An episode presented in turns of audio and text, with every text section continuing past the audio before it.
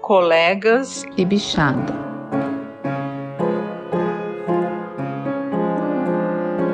Sejam bem-vindos ao vigésimo episódio do Exalcast, o podcast feito por, com e para exalquianos. E para psicólogos e para o Suga. Dindim, bom dia! Rapaz, tô indo fazer minhas compras indignado. Faz algumas semanas que eu não tenho mais Exalcast pra ouvir. Deu um tempo, Dindim? Tá corrido demais aí, meu?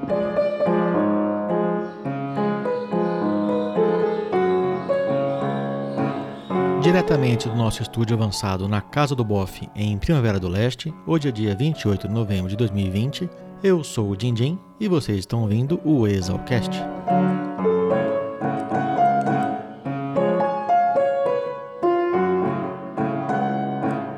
Pronto, Suga-san. Finalmente voltamos. Antes tarde do que mais tarde. Peço escusas pela demora em sair desse episódio, mas como vocês já sabem, o RG André Malzone dos Santos Dias da F90, ex-morador da Gato Preto e presidente da nossa querida Delk, ligou aqui no estúdio perguntando se a turma do Exalcast poderia participar da comissão organizadora da Semana Luiz Queiroz 2020. Só porque tivemos que falar com mais de 300 pessoas, criar dezenas de novos grupos no WhatsApp, abrir três frentes de edição de vídeos, tocar mais de 50 músicas no Festival Pirapalusa, organizar depoimentos diários de quinquenistas, tudo isso em um evento que envolveu os alquianos que entraram na Gloriosa entre 2020 e 1941, a equipe do Exalcast pirou para descansar e me deixou na mão. Realmente não se fazem mais funcionários como antigamente. Mas agora, todos com as pilhas renovadas, espero que voltemos à nossa periodicidade tradicional de soltar um episódio a cada X dias. Hoje vocês vão conhecer um pouco mais sobre José Carlos Masqueto, formado em 1959 na nossa Gloriosa. Seu trabalho foi muito importante para a produção de sementes de pastagem de boa qualidade. As filhas do Masqueto, que gentilmente cederam suas vozes para a abertura, passarão daqui a pouco para se apresentar. Agora vocês vão ouvir a Fio Fio falar sobre o grupo Qualidade e Conservação de Forragens e, na sequência, o Coma, nosso patrocinador, que vai contar um pouco mais sobre a Frugispec e também sobre o GPB, Grupo Pecuária Brasil. Todos nós adoramos receber suas cartinhas e comentários. Continue enviando para 67 99984 1119, exalcast@gmail.com ou pelo Instagram arroba exalcast. Exalc seguido de AST. Lembrando que o Exalcast faz parte da rede Agrocast, a primeira, maior e a mais cativante rede de podcasts do agro. Basta procurar por Rede Agrocast. Curta um pouco mais da música La Comparsita, tocada pela Penugem. Um grande beijo a todos e tenham um bom podcast.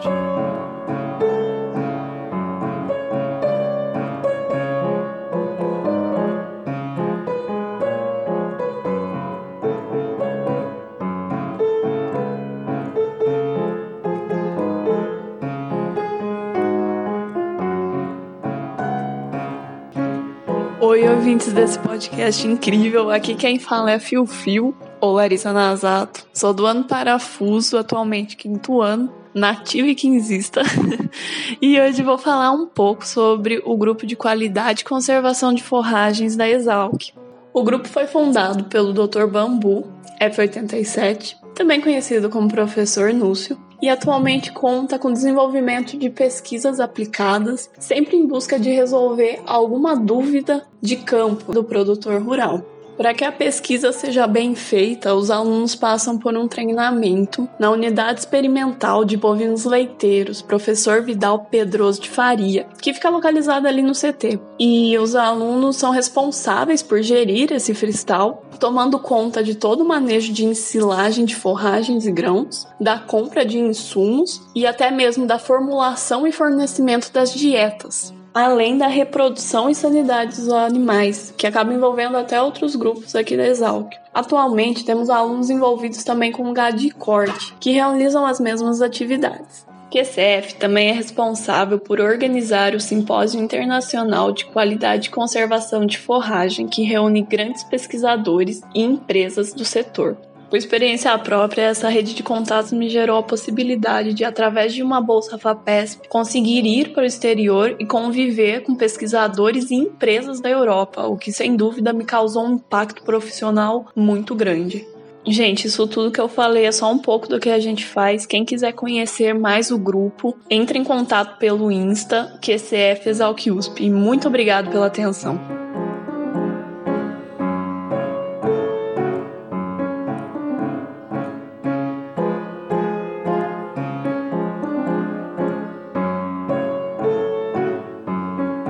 Olá, caros amigos exalquianos. Aqui quem fala é o Coma, apelido Ricardo Fruges, do ano F91, vulgo Quintesão. Sou morador das digníssimas repúblicas Alfavela, que já não existe mais, e Lesma Lerda. E como patrocinador deste podcast, eu gostaria de falar sobre dois assuntos. Atualmente eu sou proprietário da empresa Frugispec, uma empresa focada no segmento pecuário onde represento multinacionais do segmento de defensivos, adjuvantes e também adubos foliares, atuando em nove estados da federação e levando inovação com competitividade a todos os pecuaristas do Brasil. Além da minha empresa, eu também faço parte da diretoria do GPB, é o Grupo Pecuária Brasil, Grupo esse que foi iniciado pelo pecuarista Oswaldo Furlan, da cidade de Bauru, o qual há cerca de um ou dois anos atrás foi citado na revista Dinheiro Rural como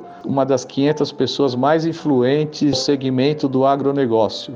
E esse grupo foi crescendo e foi crescendo, e hoje, entre o grupo de Telegram e os demais grupos de WhatsApp que são coligados ao GPB, nós possuímos em torno de 15 mil integrantes, a maior parte deles pecuaristas e presentes em 19 estados da federação, e com um rebanho estimado de 2,5 milhões de cabeças. E a nossa missão qual que é? Unir e conectar a classe pecuária brasileira, compartilhando informações, promovendo o setor e sua sustentabilidade no Brasil e no mundo. E mais recentemente, nós nos tornamos uma associação e a partir daí estamos cadastrando associados. Então eu convido aos exalquianos que são pecuaristas ou que têm alguma conexão com o segmento pecuário que venha nos conhecer e venha se associar ao GPB que vai trazer muitos benefícios para a nossa classe. E entre esses benefícios, nós temos uma ferramenta totalmente gratuita que tem auxiliado os pecuaristas na tomada de decisão de venda de seu gado, através de uma coleta de negócios informados pelos próprios pecuaristas. Essa ferramenta se chama Balizador e mais recentemente, nós desenvolvemos uma parceria com a empresa de consultoria Datagro, onde estaremos aprimorando a ferramenta. Quem tem interesse, me contacte para eu contar um pouco mais da história desse grupo Pecuária Brasil, que eu entendo que vai auxiliar e transformar a pecuária brasileira. 011 98200 9979 ou então através do meu e-mail rfruges@al www.exalquianas.com.br. Saudações exalquianas e um excelente podcast para vocês. Grande abraço.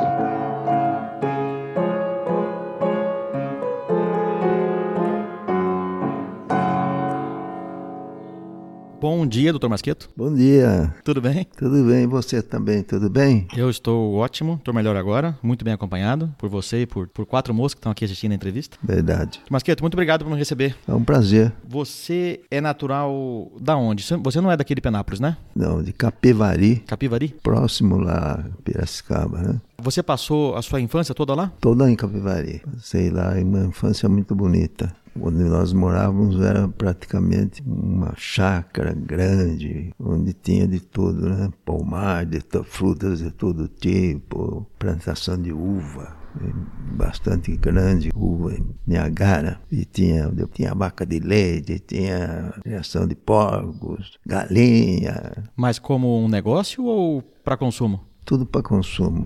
Até a uva? Até a uva. Tinha muita uva, mas para consumo, para outros familiares da, da, cidade. E a família vivia do quê? Qual que era a fonte de renda? Eles tinham ali, meu pai e outro irmão, sociedade, inicialmente máquina de benefício de algodão. Algodão? Porque tinha algodão muito na época. Que se colhia na mão, né? Ah, sim, colheita na mão. Pois com a diminuição do plantio de algodão na região, eles tinham também lá a máquina de benefício de café. Então também produzia café, preparava os lotes para comércio de, em Santos, né, para exportação. Tinha a máquina de arroz, de benefício de arroz, que houve épocas em que conforme ia diminuindo Uma cultura, uma eles cultura, para outra. ia pegar outra.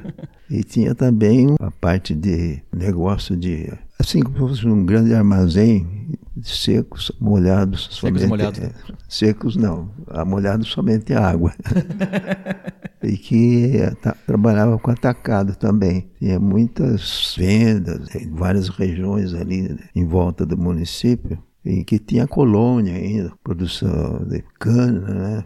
fazendas grandes de cana, de usina, tinha usina de Rafar, que era uma grande usina de, implantada por franceses, né? muito famosa. E quando que a cana começou a entrar na região?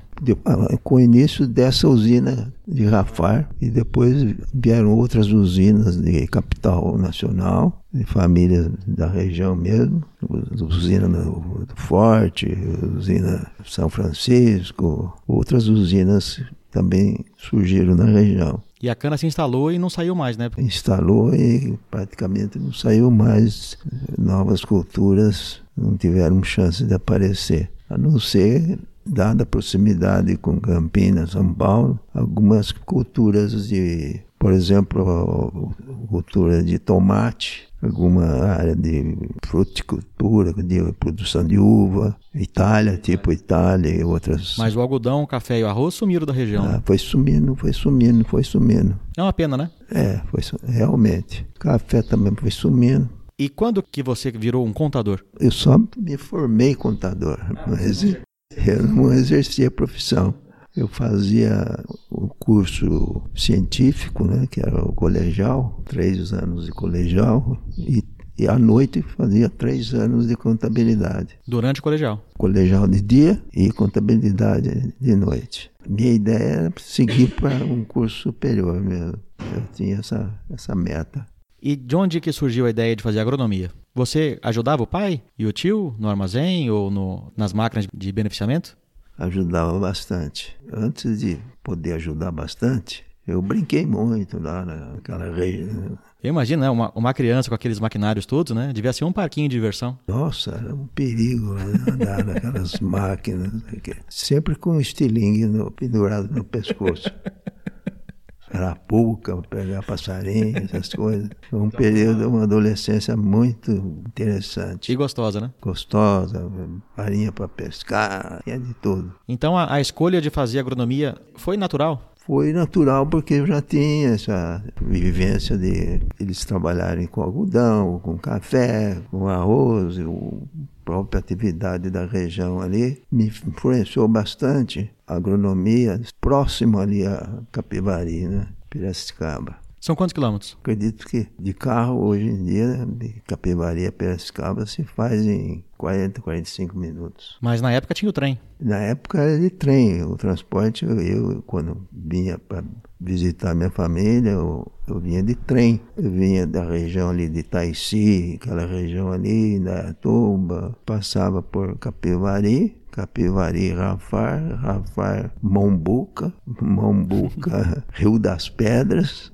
Rio das Pedras, Piracicaba. Ele ia parando. Ia parando. Como que a família aceitou a notícia que você ia fazer agronomia? Não, aceitou muito bem, se incentivou bastante. Era uma época em que eu tinha o, o meu irmão Arnaldo, mais velho, queria estudar na Politécnica em São Paulo, Uhum. engenharia. E ele havia passado na Mackenzie, mas a Mackenzie era uma faculdade assim paga na época e cara. E esse meu irmão achou que seria pesado para a família sustentá-lo em São Paulo. Então ele queria Politécnica mesmo. Perdeu um ano, mas conseguiu entrar na Politécnica. Conseguiu? É, mas ele lá em São Paulo tinha despesas que a família tinha que sustentá-lo. Né? Sim. E eu falei para eu seguir medicina, é um curso caro, eu vou ter que me preparar com um cursinho em São Paulo, vai carregar despesas grandes para a família. Então eu achei por bem por escolher uma coisa mais próxima, que seria agronomia, em que é um curso que sairia mais barato também. E Piracicaba não era uma cidade cara, né? Piracicaba não é uma cidade cara, é um sistema de repúblicas. Então, encontrei, ah, gostei muito da escola. Como que foi o vestibular? Na sua época tinha prova oral, não tinha? Tinha também. Eu até surpreendi o professor Gomes, assistente do famoso Carneiro, né? Carneiro. Frederico Pimentel Gomes, o Mosquito, formado em 1943. Ele assumiu a cadeira de matemática que era do famoso e terrível Orlando Carneiro, muito comentado aqui pelos ex-alunos da década de 50. E ele, na prova oral, mandou fazer uma equação lá. E eu esnobei, eu falei, o senhor quer pelo sistema normal, né, aritmético, o senhor quer pelo integral. Metido, hein? Aí ele falou, mas você sabe por integral? Eu falei, sei, então faça. Comecei a fazer, ele já falou, para, para, para. Então isso aí, na prova oral, numa parte da prova oral, foi, eu agradei bastante. Mas ainda bem que não era o Carneiro na prova, né? Não, o Carneiro não fazia prova de vestibular. Porque se ele fizesse, ninguém passava, né? Quando começava o curso, ele olhava a turma assim nos primeiros dias de aula, ó, você lá, você lá pode estudar à vontade, mas passar você não vai passar. Ele apontava o dedo já? Já apontava pro cara. E para você ele apontou? É, não. Não? ele ia de bonde para a escola. O bonde saía ali da praça, da, atrás da matriz, da catedral, e vinha em direção à rua 15 de novembro, onde tínhamos a República da Maloca, e eu tomava ali, já vinha cheio de gente, às vezes eu tinha que viajar na plataforma. Pendurado? Pendurado. é. Ninguém chegava no Carneiro, às vezes tinha lugar folgado ao lado do Carneiro. Ninguém sentava ali. Ninguém sentava perto dele. E eu sentava, eu sentava, e puxava prosa com ele, doutor Carneiro, ficava puxando prosa com ele. Ele gostava. É, porque ninguém falava com ele, né? Então se alguém falasse, ele Com ele, é. achava bom. Eu fiquei até meio amigão dele. E você passou fácil, então? Você não ficou no vago com ele? Fiquei de, assim... De recuperação, né? Recuperação, Pra- é, devendo. Passei para o segundo ano devendo a prova de, de matemática e também a prova de química agrícola. Professor Catani, ótimo professor. Renato Amilcari Catani, formado em 1940. porque o primeiro ano da escola foi muito apertado para mim. Eu fazia o tiro de guerra Junto com o primeiro ano. junto com o primeiro ano. E o tiro de guerra naquela época era à tarde, mas todos os dias. Inclusive de domingo, sábado, a escola tinha aula, não era livre sábado, até pelo menos um período lá de duas, três horas da tarde. Mas a tiro de guerra, domingo era puxado quase que até duas, três horas da tarde. E tinha que chegar cedo. Então eu ia à aula fardado. Já ia pronto. já. Já pronto, porque terminada a aula, a gente vinha conversando com outros colegas que também fizeram tiro de guerra, conversando, ou às vezes tomava bonde, e lá nesse tiro de guerra, a gente, por estar fardado todo dia de verde, Então, era isso que eu ia chutar. O apelido veio daí, não veio? aí que veio o apelido de clorofila. Somente esse apelido de clorofila foi para constar nos registros, né? Porque nunca foi posto em prática. Não pegou o apelido. Não pegou, pegou o sobrenome Masqueta e foi sempre Masqueta. Você já conhecia Piracicaba? Já conhecia Luiz de Queiroz quando foi lá fazer vestibular? Não, não conhecia. A maloca não existia, né? A maloca não. Então, quando você chegou em Piracicaba, onde você morou nos primeiros meses? Eu morei como era período de férias, tinha uma república pequena lá que estava desocupada de um amigo meu lá de Capivari que estudava lá. O amigo do Masqueto é o Gilberto Forte, da turma de 57. Mas ele estava de férias, né? Cedeu para mim usar lá. Aí que veio a ideia de outros colegas, do tipo do Piteri, do Tonancu, do Antônio de Nair Piteri, que todos aqui já conhecem muito bem, do episódio 5 do Exalcast, é o Guaçu, de 59. E Tonancudo é da turma de 57. turma veio a ideia de nós formarmos uma república. E de onde é que veio o nome Maloca? Ah, ca- casa velha, que nós alugamos uma casa velha, grande, e aí surgiu que seria aquilo uma maloca, né? Porque porta não fechava nunca, ficava sempre aberta. Afinal, tivemos bons dias ali na maloca. Você lembra como é que a República se organizava para pagar as contas? Quanto que custava por mês? Ah, sempre passava, tinha alguns que carregavam o peso, né? Tinha uns que não queriam saber de nada. O Tony Acudo era o principal. Ele fazia contabilidade bem feitinha, tudo bonito, mas organizado e fazer as compras, uma vez por mês fazia a compra do principal. Depois, durante o mês, ia comprando O perecível, né? o perecível. Sempre designava cada mês um. Só que eram uns dois ou três só que assumiam esse. Os outros não queriam saber, não. Você era um desses dois ou três? Eu era um desses dois ou três, porque já tinha experiência lá na, de Com Capivari né? com meu pai. Foi muito bom. E a República era muito apertada de grana? Vocês conseguiam se bancar bem? Ah, conseguia, ficava barato, né? Tínhamos uma empregada muito boa, senhora, já de uma certa idade. Cozinhava bem? Cozinhava bem, Cuidava bem de vocês? tinha uma paciência de santa. Mas tinha que ter, né? É, A empregada da minha república, eu contratei ela em 97. Juvanice Alves de Oliveira Freitas. Atende pelas alcunhas de Juvinha, Nice, Juvanice ou Fitanice. Comanda a República HK com mão de ferro, mas é a nossa mãe querida. Ela tem que ter muita paciência. ah, tem que ter. Então tivemos uma vida de república muito gostosa, muito boa. E durante os anos da maloca, vocês pegaram alunos mais novos? Pegaram algum bicho para morar? Pegamos Sesnick, apelido de bicho carpinteiro, porque ele era, o pai era carpinteiro e ele também tinha uma boa noção de carpintaria, né? Roberto Sesnick, é da turma de 60. É, e precisava fazer uma divisão de, de sala lá, e ele que fez, comprou a madeira, tudo, fez a divisão de sala lá na, na República lá. Era o companheiro de, de quarto, era um quarto grande do Piteri. Piteri e Chesnick, bicho carpinteiro. Vocês eram muito trotistas? Ah, eu e Piteri tomamos muito trote. Não só, to- todos tomavam trote na época, né? No segundo ano da escola, nós passávamos da trote. Sim, né? A função é essa, né? Você toma para passar depois, né? É, e o Piteri era meu companheiro para dar trote.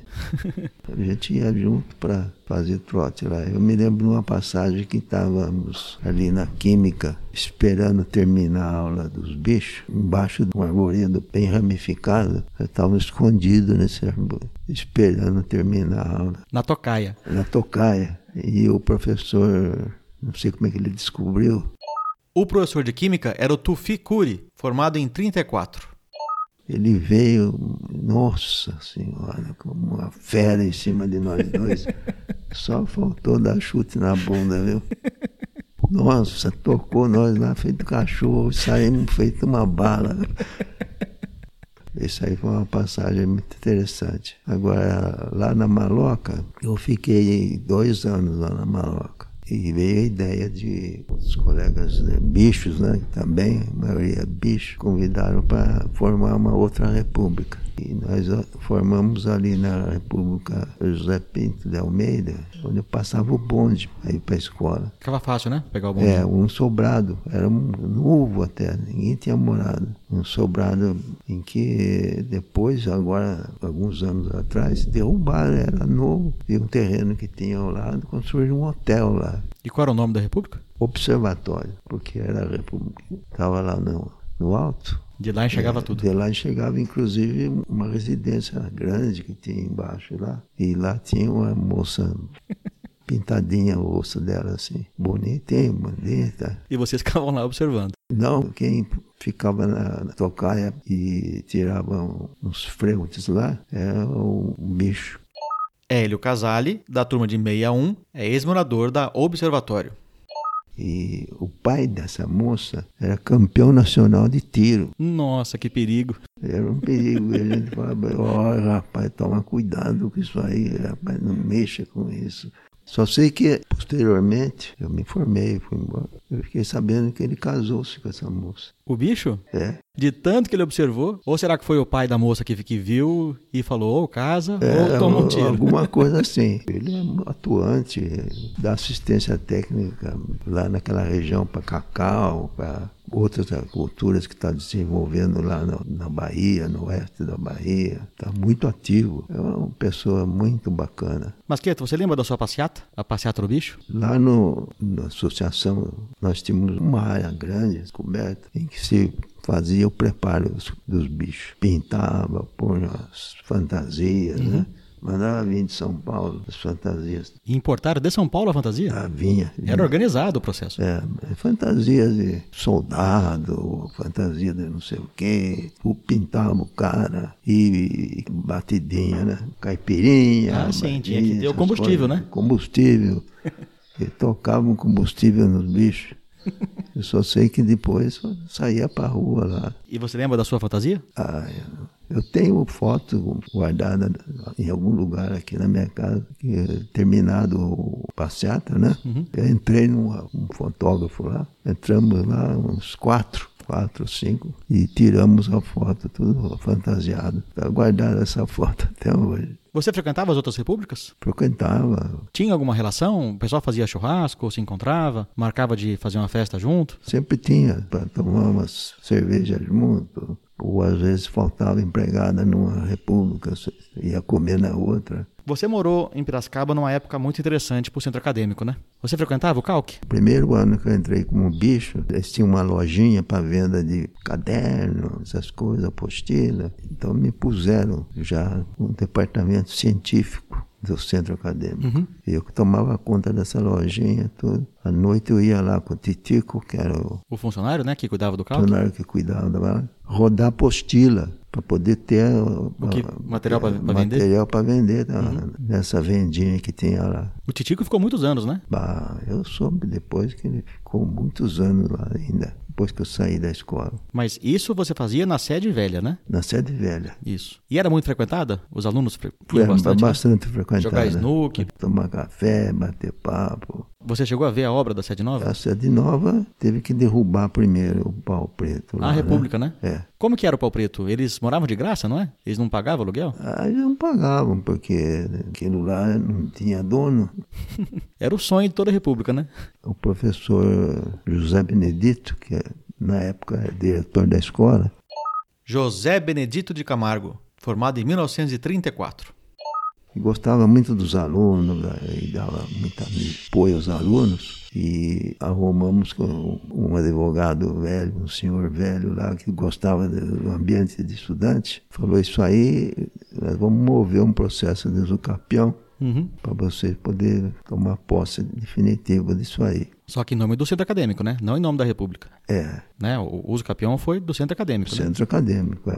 E os moradores da República, eles abriram mão de bom grado? Abriram, porque eram moradores in- itinerantes, né? Porque se formavam e embora, entrava outros novos no lugar, né? Não eram moradores definitivos, né? Quando foi para derrubar essa república, esse pau preto, o Zé Benedito, o centro acadêmico, me indicou para ir junto, organizar a derrubada. Da, Vocês fizeram uma festa de derrubada? fizemos. Daí eu fui- o Zé Benedito foi comigo num construtor conhecido dele lá e falou, olha, vai ter que você empreitar para derrubar o negócio lá. E o, Masqueto, aqui que é do centro acadêmico, ele vai organizar, de, qualquer coisa você fala com ele. E assim foi. Quando foi para dar a primeira marretada lá, discurso, tem, tem fotos lá desse ato, desse momento. Três barril de chope lá, do jeito.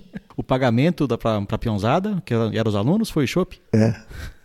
Fizemos uma festa bonita lá e quem deu a primeira marretada foi o, o advogado, né? Que- o senhor que cuidou de graça para nós. Ele teve a honra de dar a primeira marretada. E assim foi o- feita a derrubada. E a história depois para arrumar dinheiro, arrumar verba para a construção da sede, teve políticos que ajudaram O Guaçu contou na entrevista dele numa parte do dinheiro e como é que eles foram atrás da, de apoio, né? justamente porque o Iguaçu ficou um ou dois anos presidente do, Sim, ele foi presidente no último ano de vocês, né? Em 59. É, e eu já no segundo ano me puseram presidente da comissão de trote. Comissão de trote do centro acadêmico? É, porque tinha que não deixar o trote ficar exagerado, né? Alguém tinha que cuidar pra não perder a mão. E caras que queriam desistir. Por causa do trote? É, tinha uns caras que não queriam aceitar o trote. Mas também tinha um pessoal muito brabo, né? Tem uma brava lá. Um deles eu me lembro perfeitamente. Bom dia lá à noite. Com mala, tudo, o pai junto, cinturão largo, assim. Tava lá com o filho. Vamos aqui, que meu filho amanhã já vai embora. Não quer saber de ficar aqui, o trote tá pesado para ele, não sei o quê. Uma luta que eu tive que desenvolver para convencê-lo de que ficasse. E realmente ficou e então a vida lá acadêmica e no segundo ano, depois no terceiro e quarto ano fui conselheiro do centro. Tinha dois conselheiros na diretoria do centro acadêmico. E você foi um deles? Eu era um deles, o outro era Paula Mota. Paula Mota, jogador de basquete? É. José de Paula Mota Filho, colega do Masqueto e campeão de basquete pelo 15 de Piracicaba, é da turma de 59.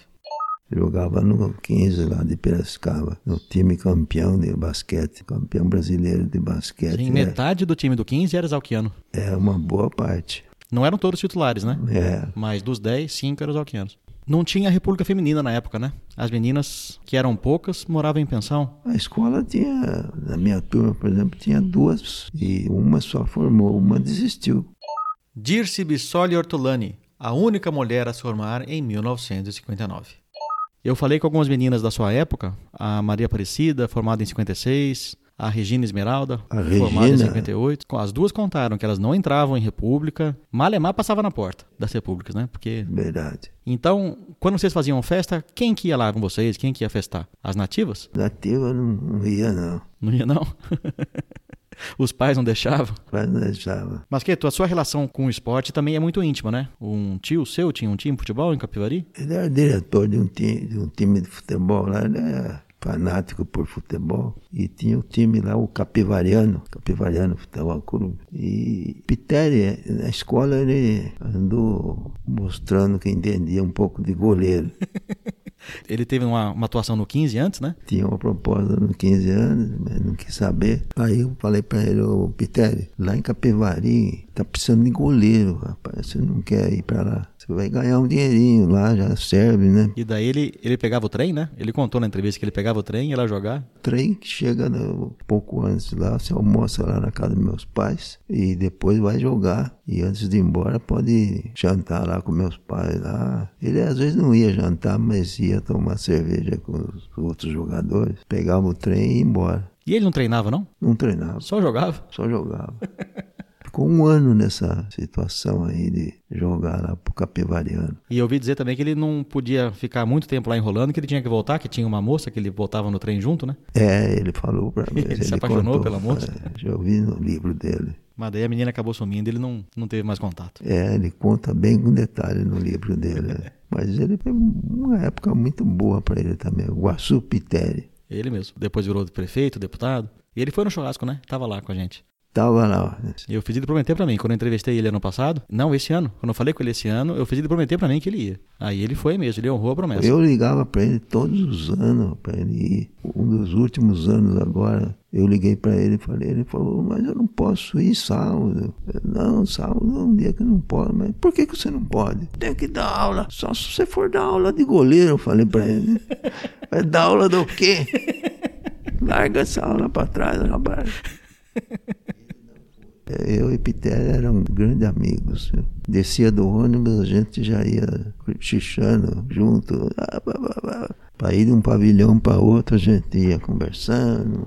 E da política do centro acadêmico, esse negócio todo. Né? Falando um pouquinho dos estudos, você levou sua vida profissional, boa parte dela, ou na- quase na totalidade, né? Trabalhando na área de sementes de pastagem. Essa vocação, esse, esse desejo de trabalhar com isso, começou na, na graduação ou veio depois? Ah, Veio depois. Entendeu? Eu me formei, fui trabalhar em Campinas, na, num departamento novo da Secretaria da Agricultura, chamado DAT, Divisão de Assistência Técnica Especializada. Que depois virou o CAT? E ou não? depois virou para CAT, é. mas ficou um período grande com esse nome. E nesse departamento, Paula Mota foi, uns dois ou três da, da minha turma foi trabalhar nesse departamento. Cassiano, que era político também, foi presidente do centro acadêmico um ano também. O filho, né? Cassiano Filho. O Cassiano Filho, porque o pai era diretor do departamento da produção vegetal, sede em São Paulo. Todo o interior, subordinado a esse departamento da produção vegetal. Esses dois são figurinhas carimbadas aqui na Zalcast. José Cassiano Gomes dos Reis, pai, é da turma de 27 e o filho da turma de 59.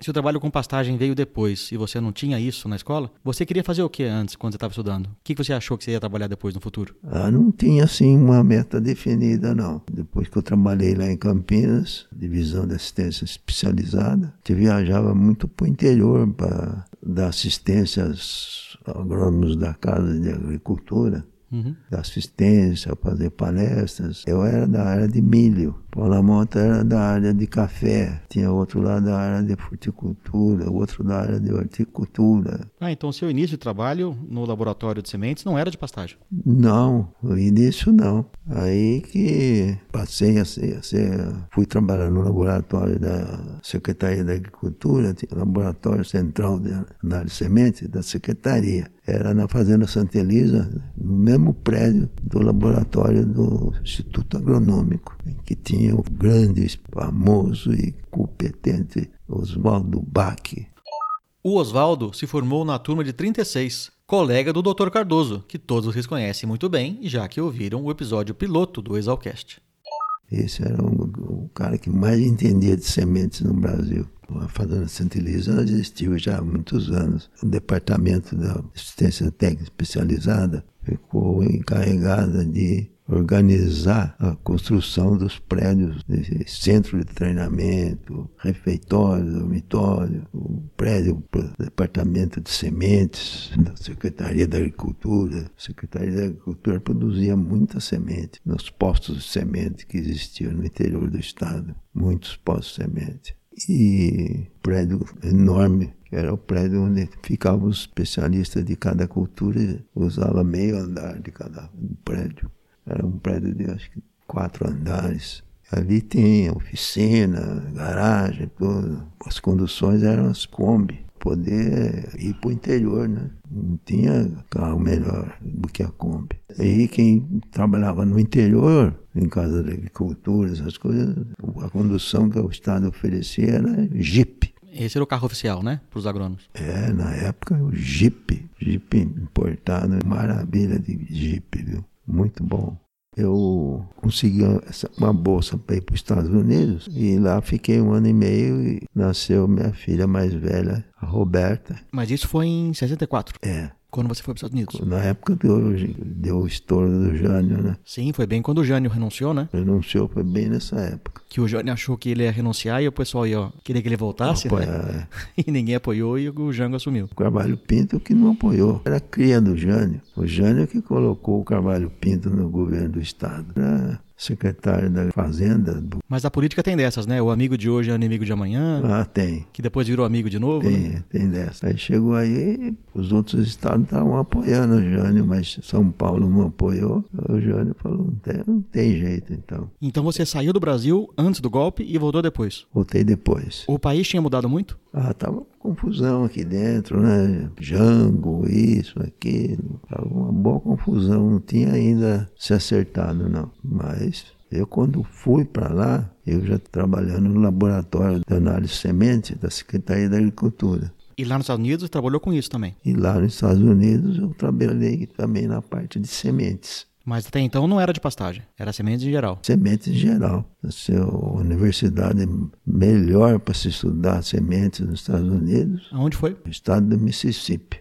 Era a melhor universidade para isso. Os outros países, outros povos que queriam se especializar em semente também iam para lá. É uma boa universidade, bem arrumada. E lá chegando, me puseram direto no laboratório de semente. Especializei em semente lá, me puseram direto ali. E eu me dava muito com o Bach, que era um, que mais entendia em sementes na época. Eu Não sei se apareceu alguém até hoje que mais entendido do que ele. Ele era chefe da de, seção de botânica do Instituto Agronômico. E também ganhou essa função de laboratório de sementes agronômico. Nossa, um técnico extraordinário. Estudou na Inglaterra e muito humilde também. Um grande pesquisador. Aí, alguns anos depois, você saiu do trabalho público e fundou a sua empresa? Ah, sim, eu fiquei uma boa época no, no, no laboratório. E na década de 70, quando foi? 70? No começo da década de 70, você e seu irmão fundaram a Sementes Masquito? Fundamos aqui porque nós éramos, assim, dois irmãos casados com duas irmãs Hum, na época. O meu sogro dividiu as fazendas dele, começou. E eu e esse meu irmão recebemos uma fazenda. Tinha que fazer tudo para formar a fazenda. a fazenda já era aqui em Penápolis. É, que ficava em Tupã. Mas nós não sabíamos como reformar essa fazenda, porque o colonião era formado de muda. Então as pessoas plantavam a muda, a muda vinha, nós soltava semente, punha-se gado para bater aquela semente no chão, bem batidinha, e cho- chovia para formar o pasto. O meu tio-avô, ele dava no coxo semente do gado comer É, e depois soltava o gado para defecar. E, isso mesmo. e tem um trabalho do próprio Luiz Queiroz falando que era pra você plantar um, um hectare, uma área pequena bem adensada, quando tiver sementeando, soltar um lote de gado para eles comerem a semente e depois defecarem no pasto. Já pensou?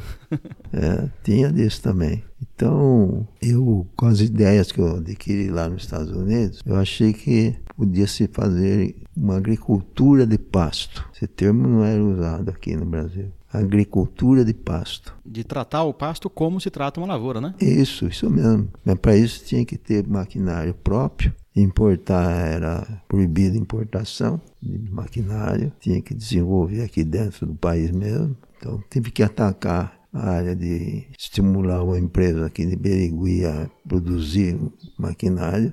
Eu colaborei bastante de fazer várias máquinas, sete, oito máquinas. Até eu e meu irmão ajudamos a financiar, porque ele não tinha tanto recurso, mas era um- uma pessoa muito sabida nessa área de, de maquinário. Eu contei pro Fiat que eu vinha pra cá e ele ligou pro Marçom. Lembra do João Carlos Marçom? Lembro? E o Marçom mandou uma mensagem de voz. Sim. Escuta ela aqui, ó.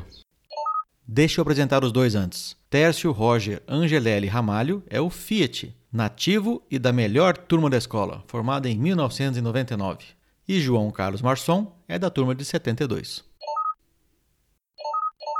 Oi, Tess. Eu conheci o Dr. José Carlos Masqueto, acredito que em 1975, 1976. Na oportunidade, eu trabalhava na fazenda Vale do Rio Cristalino, do grupo Volkswagen. Essa fazenda ficava no sul do Pará, era um projeto de pecuária e a formação era basicamente de colonião. E nessa oportunidade, a gente precisava de semente de qualidade, porque o semeio era de avião, e o Dr. Zé Carlos tinha uma preocupação muito grande com qualidade de semente. Essa preocupação veio inclusive a dar a ele o norte para a construção de um laboratório de semente que era o LASC, Laboratório de Análise de Semente Capim, que por muitos anos funcionou em Campinas. E o Dr. Zé Carlos não foi só precursor da semente de qualidade, introduzindo e de certa forma dando consciência aos produtores do que era a germinação, do que era valor cultural, que é vigor de semente. Ele traduzia isso aos motoristas que transportavam a semente, a importância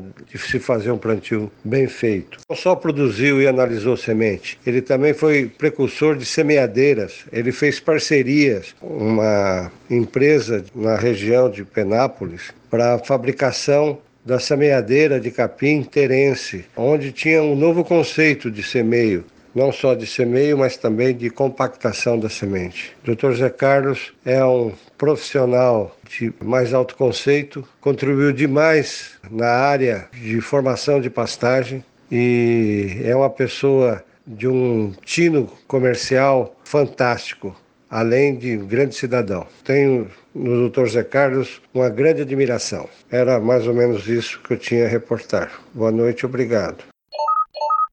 Marção. Concorda com o Marção? São elogios assim de amigos né, que no decorrer de vários anos de contato formou-se entre eu e ele, né? E na época você era conhecido como o homem do colonião? É, porque, como falei para você, a semente de colonião vendida na época não era analisada. Era vendida assim por quilo. Você tinha que usar 100, 200 quilos de semente por alqueire. O 100 a 200 quilos por alqueire? É, Nossa. porque era metade terra, era colhida. Eu era garoto, Tomasquito, e eu tava em São Paulo, tinha algumas lojas agropecuárias, né? E meu pai pediu, vai lá e compra um saco de 20 quilos de semente. Aí eu pensei, 20 quilos de semente, eu aguento o peso, eu vou de ônibus. E quando eu cheguei lá, o saco era enorme, porque É. tinha um monte de palha no meio, né? Não era semente pura. É, deu um trabalho para carregar. É, né? Era um tamanho de um saco enorme. É, eu achei que era um saquinho pequenininho, né? 20, 20 quilos. Justamente. Então, eu parti para poder vender uma semente analisada. Mas para isso precisava maquinaria para benefício de sementes. Não existia na época. Eu e meu irmão Arnaldo fomos atrás de indústrias em Limeira, fabricação de máquinas de café, de benefício de arroz. Fomos em Botucatu, até que conseguimos em Botucatu uma indústria lá, fazia máquinas para vários anos, máquinas para beneficiamento de café. E fomos pedir para eles adaptarem as máquinas que a gente desenhava, produção de eh, beneficiamento de sementes miúdas, no caso o colonial. E conseguimos, foi fabricado vários tipos até que chegou a um padrão de máquinas razoavelmente boas. Então você tinha máquinas para benefício da semente. Você tinha semente para analisar, que eu levava no laboratório do Instituto Agronômico, lá com o doutor Oswaldo Bach e o Nelson, que era o técnico, trabalhava com o Bach, analisava semente de colonial. Nas regras internacionais de análise de semente, nem aparecia lá o colonial, nem se sabia que temperatura ia usar, quantos dias era o teste, afinal não tinha nada sobre O conceito de valor cultural não existia ainda, É. né? Para semente de pastagem. porque você podia ter uma semente com alta pureza e baixa germinação, ou vice-versa. Uma semente com baixa pureza, mas com boa germinação. Então o que valia, o que vale é a relação entre os dois. A relação entre os dois é que determina o valor exato. É, hoje quando eu faço uma recomendação de semente de pastagem, né, de semente de pastagem por hectare, eu não falo em quilograma de semente, eu falo em pontos de valor cultural por hectare. E é justamente Então vamos aplicar 200, 250, 300 Isso. pontos de valor cultural. E aí o quilo vai ser o que deu no resultado da análise. Né? Justamente. Mas essa introdução desse conceito iniciou-se então na época. O valor cultural, quer dizer, eu queria saber o que, que era isso, o que, que era isso. Então teve um período de doutrinar toda a equipe de, de agrônomos, de interessados, de pecuaristas sobre esse conceito valor cultural, né? O método CAT foi você que desenvolveu, né? Se chamava Método 60 Dias de Formação de Pastagem de Capim Colonial. Eu, com meu irmão, que também me colaborou bastante, como eu falei para você, na, na utilização de máquinas para beneficiamento, de, essa máquina de semeadura da pastagem, e esse método estava afastado. Uhum. Mas eu era engenheiro agrônomo da CAT. E por ser da CAT, o pessoal lá de Campinas me convocaram para uma reunião. Aí o CAT falou, Masqueto, nós precisamos lançar uma campanha de formação de pastagem, igual você faz lá, mas você trabalha na CAT, nós vamos chamar esse método CAT. Aí uns falam, não, tem que chamar método Masqueto, eu não tem nada com CAT. E ficou essa discussão entre os presentes. E vamos pôr votação. Mas eu, Masqueta, não votei, que meu nome estava em jogo, né? E empatou, e o diretor do departamento de zo- zootecnia lá da CAT Ele fez o voto de Minerva? fez o voto de Minerva ficasse o método CAT. E, mas assim foi, a campanha foi feita enormemente em cima desse nome e foi uma grande revolução na, na formação de pastagem, né? em que se passou a denominar o conceito de agricultura de pasto. Então se sabia pela análise da semente quantos quilos se ia utilizar por hectare ou por alqueire, né? porque você tinha análise na mão Isso foi importantíssimo, que até hoje perdura, né? perdura. Mas na época, eh, como eu falei, eu com meu irmão foi a primeira empresa que se instalou com produção de sementes assim de boa qualidade, com análise. Não só com a promessa, né? Vinha o laudo junto. Ah, Fornecia o laudo e saco por saco era etiquetado. Masqueto, na década de 80, você teve três filhas que entraram na agronomia? Uma atrás da outra. A Roberta, depois a Regina, depois a Renata. Eu posso falar um pouquinho com elas também? Sem dúvida, elas são melhores de conversa do que eu. Eu não sei, porque o paro tá duro, que o papo aqui tá bom. É, né? Oi, Roberta, tudo bem? Tudo bem. Emocionada aqui de ouvir tantas histórias, alguns detalhes que a gente não sabia. E eu te peguei aqui no contrapé, você não estava pronta para gravar comigo, mas já que você está aqui presente, queria aproveitar. É, como é que foi? Você chegou pro seu pai e falou que ia fazer agronomia, surpreendeu ele? Não, eu acho que não foi assim nas vésperas do vestibular, não. Já falava há muito tempo. Nós somos todas mulheres, éramos cinco, íamos muito para fazenda com ele. Ele gostava muito de fazer pomares, então o dia que ia plantar umas mudas novas, a gente acompanhava e punha estaca. Agora é a vez de mudar, de podar. E você conhecia Piracicaba já? Então, a gente conhecia porque ele não perdia os quinquênios. Então, desde criança, a gente ia junto nas festas, no sessão solene, churrasco. E como a família era de Capivari, sempre passava antes em Piracicaba e ele ia no departamento de sementes. Quando eu me lembro que já existia, né, o ano que foi construído o pavilhão de sementes, já não sei, né?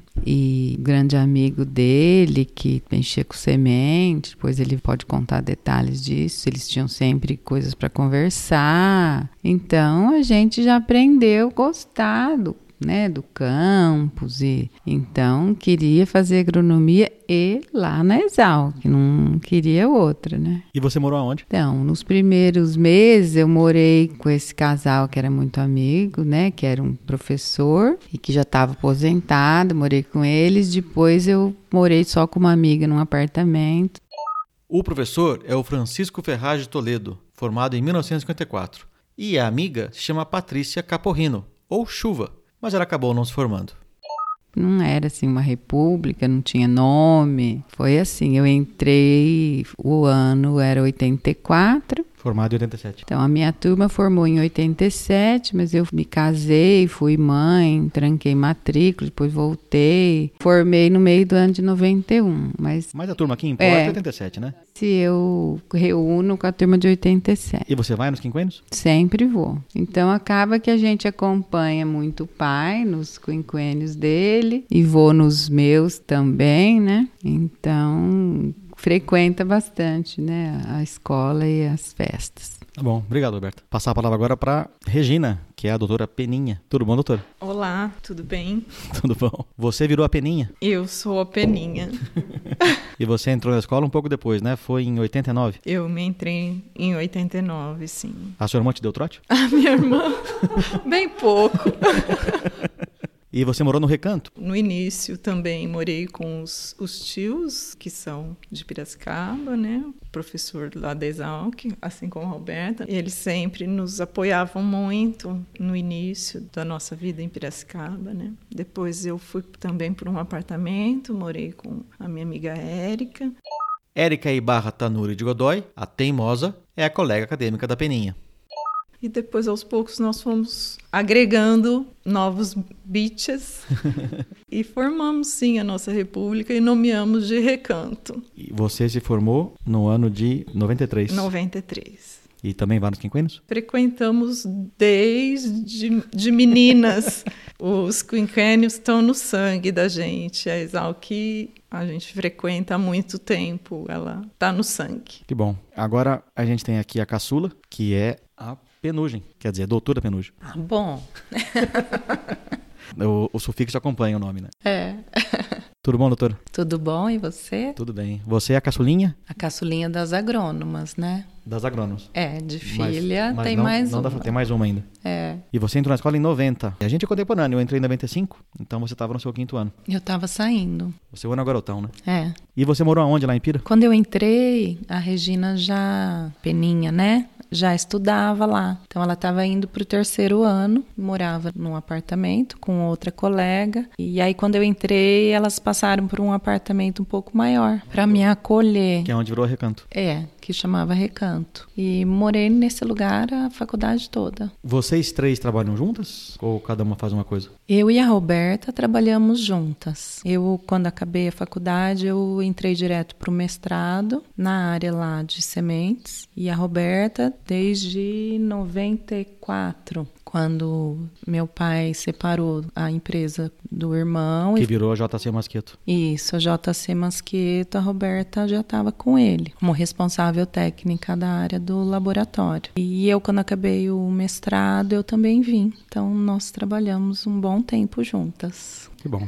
Bonito ver a família assim reunida, trabalhando junto e imagino que pro pai ter três filhos que seguiram os passos, né? Que foram lá para Duque Queiroz. Sim, e acho que nenhuma das duas foi assim, foi uma intenção do pai de direcionar três, né? a profissão. Nenhuma das três, é. É, Nossos pais não interferiam, é porque a gente cresceu mesmo nesse ambiente e, e aprendeu a gostar. É, um golpe fatal com adolescente é levar lá para conhecer a escola, né? Com certeza.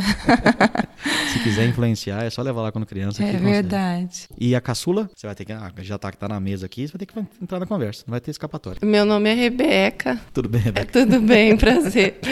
Eu sou a caçulinha, né? A ra- raspa de tacho.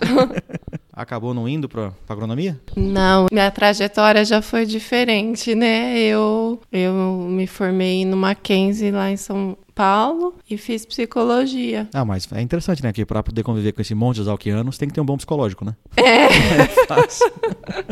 tá bom, muito obrigado. imagina. Vamos voltar aqui pro astro principal da nossa conversa. Você quer falar um pouquinho sobre o Lasky, Masquito? É o seguinte, o Agronômico analisava durante dois, três anos, dois anos pelo menos, as sementes que eu levava lá para analisar. Laboratório do Instituto Agronômico. Estava equipado para isso, tinha os germinadores próprios. O laboratório da CAT não tinha os equipamentos adequados para trabalhar com sementes miúdas. Então, só que após dois anos, o diretor da, do Instituto Agronômico mandou me chamar e falou, ó, tá aqui junto com o Eduardo.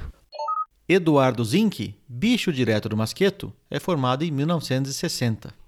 O Eduardo estava tomando conta do laboratório, estudou na mesma universidade que eu estudei lá nos Estados Unidos. Ele ficou chefe do laboratório do Instituto Agronômico. Fomos juntos falar com o diretor. O diretor falou: o laboratório do Instituto Agronômico é um laboratório para pesquisa, não é para prestação de serviço. Então nós vamos parar de analisar sua semente. Aí eu falei para o diretor: mas como? De uma hora para outra?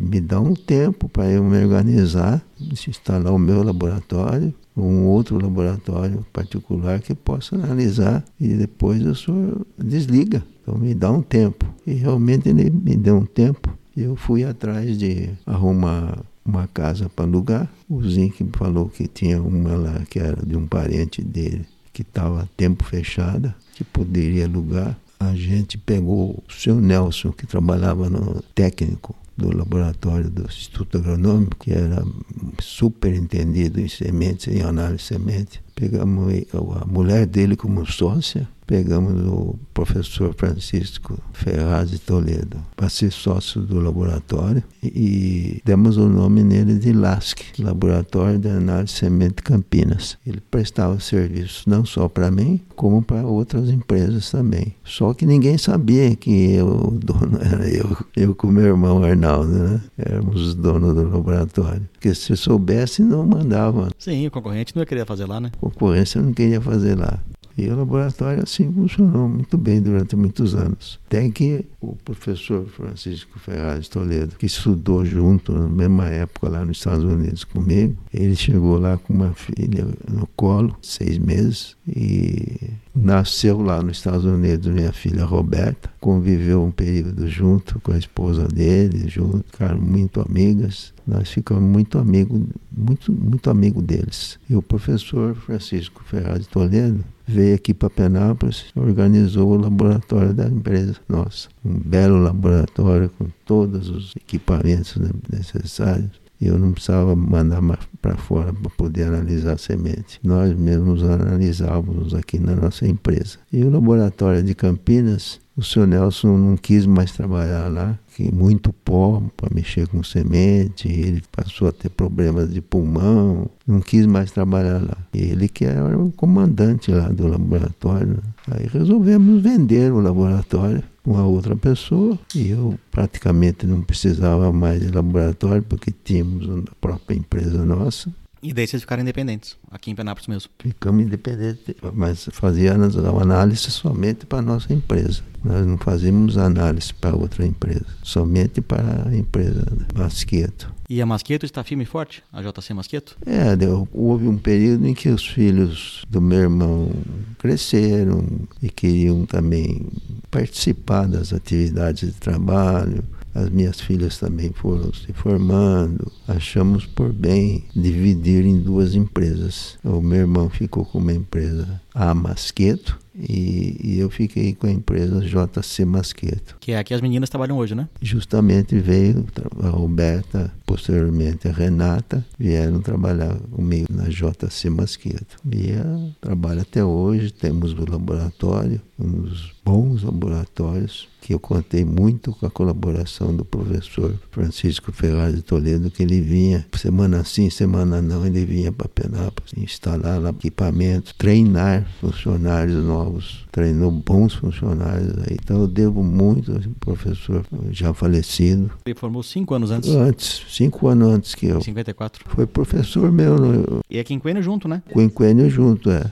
A matéria sementes não existia no currículo da escola Luiz de Queiroz. E ele conseguiu uma máquina velha lá de arroz, lá, deram para ele, ele derrubou tudo conseguiu construir um prédio enorme, onde colocou lá todas as máquinas que ele conseguiu, convênio com o Estado americano, máquinas de benefício de todos os tipos. Instalou lá o departamento de sementes, Luiz de Queiroz, e a, passou a ser parte curricular da escola, primeira escola, porque passou a dar graduação, porque para ter graduação em sementes tinha que ir para o exterior, que no Brasil não tinha ninguém local para você fazer pós-graduação. E lá em primeira escola que a gente passou a receber agrônomos de várias partes do país para fazer a pós-graduação em sementes. É, o pavilhão de sementes carrega o nome dele, né? E o pavilhão de sementes carrega o nome dele. É, foi uma bonita homenagem. É, ele foi uma pessoa espetacular, que formou isso na escola, que era um setor que a escola precisava desenvolver. E ele foi um que puxou a fila e entregou a vida dele para isso. É, esse era um, um exalquiano também gostava muito da escola, né? É, gostava muito da escola, é uma pessoa muito honesta, muito correta. Devo muito a ele, não só como amizade, como serviços que ele prestou à nossa empresa. Peraí que a, a Peninha quer passar uma cola para mim. É. Ela está escrevendo no papel ali, acho que é para eu poder ler aqui. ah, sim. Enciclopédia agronômica. É, e a, a enciclopédia agronômica foi escrita quando ele está aposentado já, né? Isso foi é, em, é. em 80, talvez? Por aí. Tem vários volumes. Mas que hoje é dia 16 de outubro de 2019. Sim. É, dia 12, agora passado, teve a nossa festa de quinquênio. Sim. A sua turma foi aniversariante, né? Sim. Fez 60 anos. Sim. Eu estava lá fazendo meus, meus poucos 20. É. Então a gente só tem 40 aninhos, né? De diferença. Diferença. Das duas turmas. Você gostou da festa? Gostei, muito bem organizada. Encontrou com alguns né? colegas, né? Encontrei com vários colegas. Tivemos um jantar na, na véspera, na, na sexta-feira à noite. Foi um belo jantar, com uma confraternização muito boa. E no dia seguinte, as solenidades que você também participou foram muito, muito bem organizadas. E é muito emocionante, né? Quando Muito emocionante. a gente vê as turmas antigas chegando, é, É, uma verdade. choradeira sem tamanho, né? É verdade. é. E encontramos lá, por exemplo, na minha turma, tem o Reinaldo Dias de Moraes, pedido de Naco. Ele fez tiro de guerra também, Junto com você. junto Também comigo. ia fardado comigo. Eu. Teve mais quem? Com tiro de guerra tinha. Foi diretor da escola, depois foi prefeito em Piracicaba. Humberto de Campos. Humberto de Campos. Humberto de Campos, o goiano, doutor do Masqueto, formado em 58, ex-morador da pecuária e astro do episódio 17 do Exalcast. Mas o Humberto é um ano mais velho que você, né? É, Você é bicho dele. sou. E o Humberto é muito amigo meu também. Fez tiro de guerra junto. Porque nós tínhamos lá duas companhias. Eram dois sargentos. E cada companhia tinha seus batalhões lá. Então, o Humberto era líder lá da companhia dele lá, com, com o sargento dele lá. Você chegou a aprontar alguma quando estava no tiro de guerra e chegou a sofrer alguma sanção? Não, não sofri não. Pelo menos eu quebrava o galho, fazia chamada do batalhão meu. E esse Naco, por exemplo, vinha de São Paulo, faltava muito, super inteligente, sabe? Ele vinha assim à noite, chegava lá, ficava estudando a noite inteira para fazer prova, pedia meu caderno. Está, empresta o caderno aí, ficava lá no meu quarto. Eu ficava dormindo, ele ficava lá. Mas muito inteligente. E daí você fazia chamada e dava um desconto para ele. Aí ele não vinha, né? eu dava presença para ele. pra- Faltava para uma hora você vai ver, você vai- o sargento vai te comer. E esse sargento era meio sem moral também. Eu, eu discutia às vezes com ele, discordava alguma coisa dele, sabe? Mas é sargento, né? Tem que obedecer igual, né?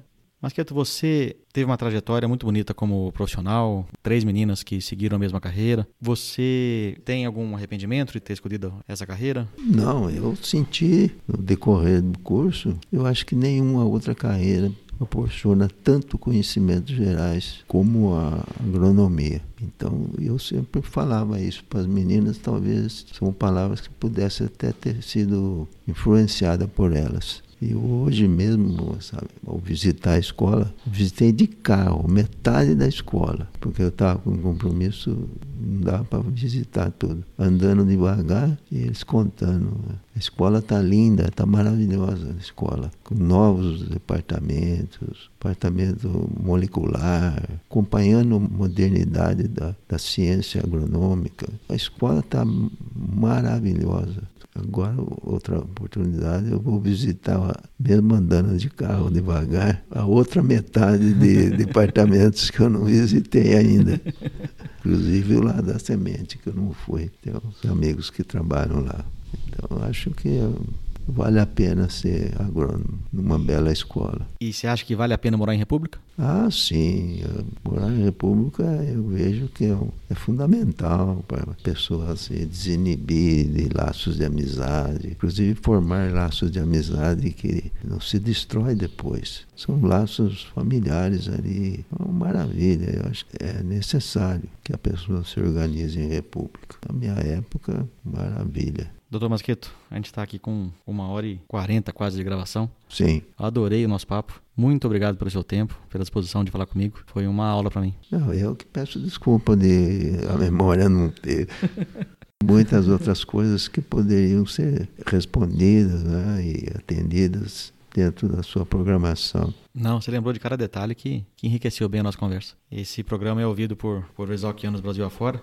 Isso é fruto de uma convivência né, durante o período curricular lá da escola. né? Convivência que gera esse tipo depois de conduta. Em muitos casos as pessoas nem conviveram juntos, mas só de ter um ar encarnado ali na, É, já tem um carinho, né? Um pelo outro. ah, sem dúvida. Muito obrigado, Dr. Eu também agradeço a oportunidade de poder, aqui na presença das minhas quatro filhas, relembrar de muitas coisas que talvez até para elas for- pode- ter sido alguma novidade também. Mas é, detalhes, não pude entrar muito em detalhes que ia ficar muito prolongado, né? muito prolongado. Muito obrigado. Feito.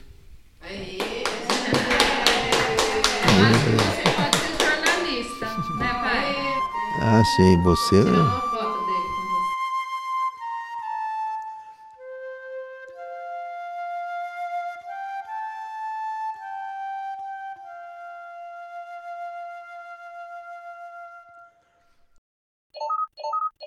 Toma um gole d'água, um- uma aguinha aqui para Molhar as palavras. Molhar as palavras lá na escola é, é outra bebida, para molhar as palavras.